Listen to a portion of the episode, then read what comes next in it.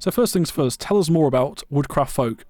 Well, as you said, Woodcraft Folk is a movement for children and young people, and we describe ourselves as an educational movement for children and young people, and we're designed to help self confidence and activity within society, and as you say, give young people a bit more of a social conscience so that when they grow up, the future is a bit more bright, equal, and fair.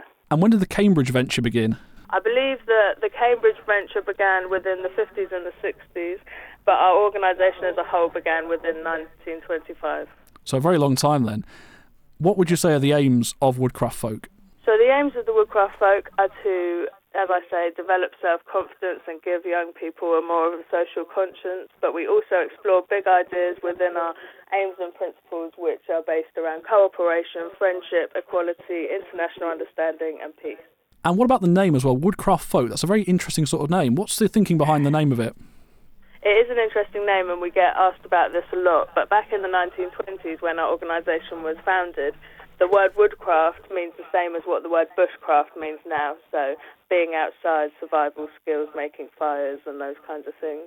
And what kinds of people do you target?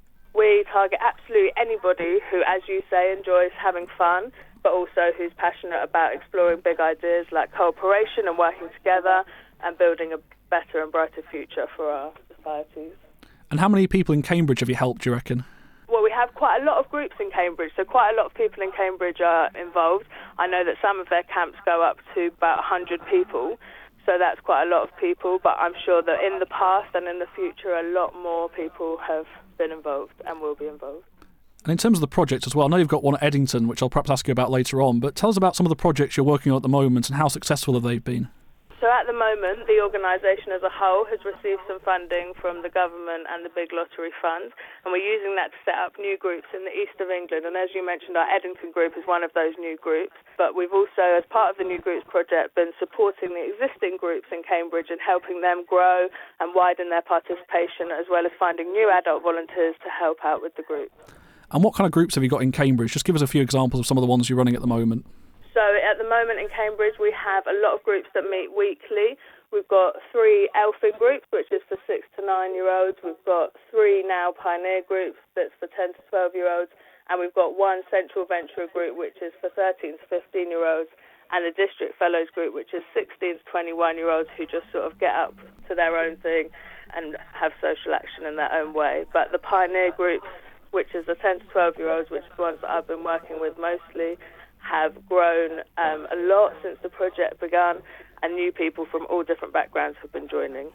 And of course, Eddington as well. I was going to talk to, talk to you about that as promised. So, Eddington, of course, being a new suburb in Cambridge, a new area, perhaps needs some things going on there as well. What's the thinking behind getting involved with Eddington? Tell us a bit more about what you're doing there. So what we're doing at Eddington is we've just set up a new pioneer group for 10 to 12 year olds there, and what we get up to is, as you say, getting in touch with the new Eddington community and the new people who have moved to Eddington. And we're attending the Eddington Community Day, which is on the 20th of July, where we'll have more information about our group. But so far in Eddington, we've been on a litter pick to help sort of clear up the litter that people have been leaving around the estate, and then also exploring the lovely green area that they've got there and playing lots of cooperative games there. And just how important is it to raise the confidence of young people? I believe it's very, very important, and it's something that we do a lot at Woodcraft Folk and aim to help young people improve their confidence. I feel at school and in other situations there's a lot of competitiveness and people working by themselves, and we really encourage people to use their skills and help to develop others' confidence by working together and making sure that everybody's skills are shown and are praised in the right way. And what about some of the other things you teach? Because obviously the environment comes into play as well, world issues and things like that. Just how important is it to get it ingrained in people's heads at a young age? Again, I believe it's very important because young people who think about those kinds of things as a young person, when they become an adult and they have the right to vote and those kinds of things and take more of a part in society, they will have that sort of base knowledge that we give them and that they can pick up elsewhere as well, and that they can use that in the future. It's very important, I believe. In terms of events as well, I believe you've had a few events over the years as well. Tell us a bit more about those and how have they gone? So we've had quite a lot of events. We were at the Strawberry Fair um, at the beginning of June. where we were doing tie dye bags and giving people more information about our group. We also had some friendship bracelets to make as well. And it's great just to be able to get our words out. We were at Arbury Carnival and Chesterton Festival as well, so it's really good to be able to connect with the whole community and let them know what we're up to. And we often get a very good response and are able to spread our word a bit further. In terms of the kids as well that you're working with as well, I'm guessing you've seen a lot of kids who perhaps have come along who've been a bit shy at first, but then come out of their shell later on. How pleasing is it to see things like that happen? That. And I think that's one of the most important things for our volunteers as well, who help out with our groups, because they're able to see a child, as you say, who might come to our group very shy. And at the beginning of each session, we have a sort of news round where everybody can share something from their week. And sometimes people are very reluctant at the beginning to share something. And it's really nice to see how, after weeks of getting to know the other children and getting to know the adults as well, that they're happy to share things that have happened and, and want us to kind of listen to that and hear that and be able to share that with them. Quite a big question now as well. What about your successes? What have been your greatest successes to date?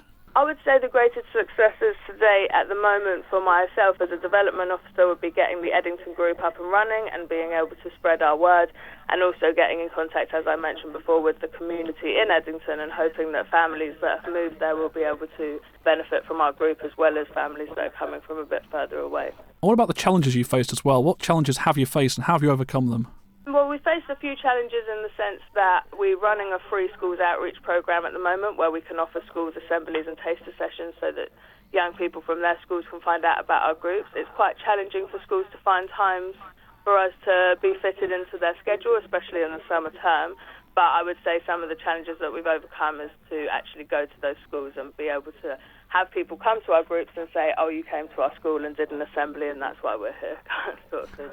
And what about funding as well? How are you funded normally? So, as I mentioned before, the New Groups project that I'm working on at the moment um, and the team's working on is funded by the Big Lottery Fund and the government. But other than that, we're mainly funded by our membership and co- some cooperative funding as well.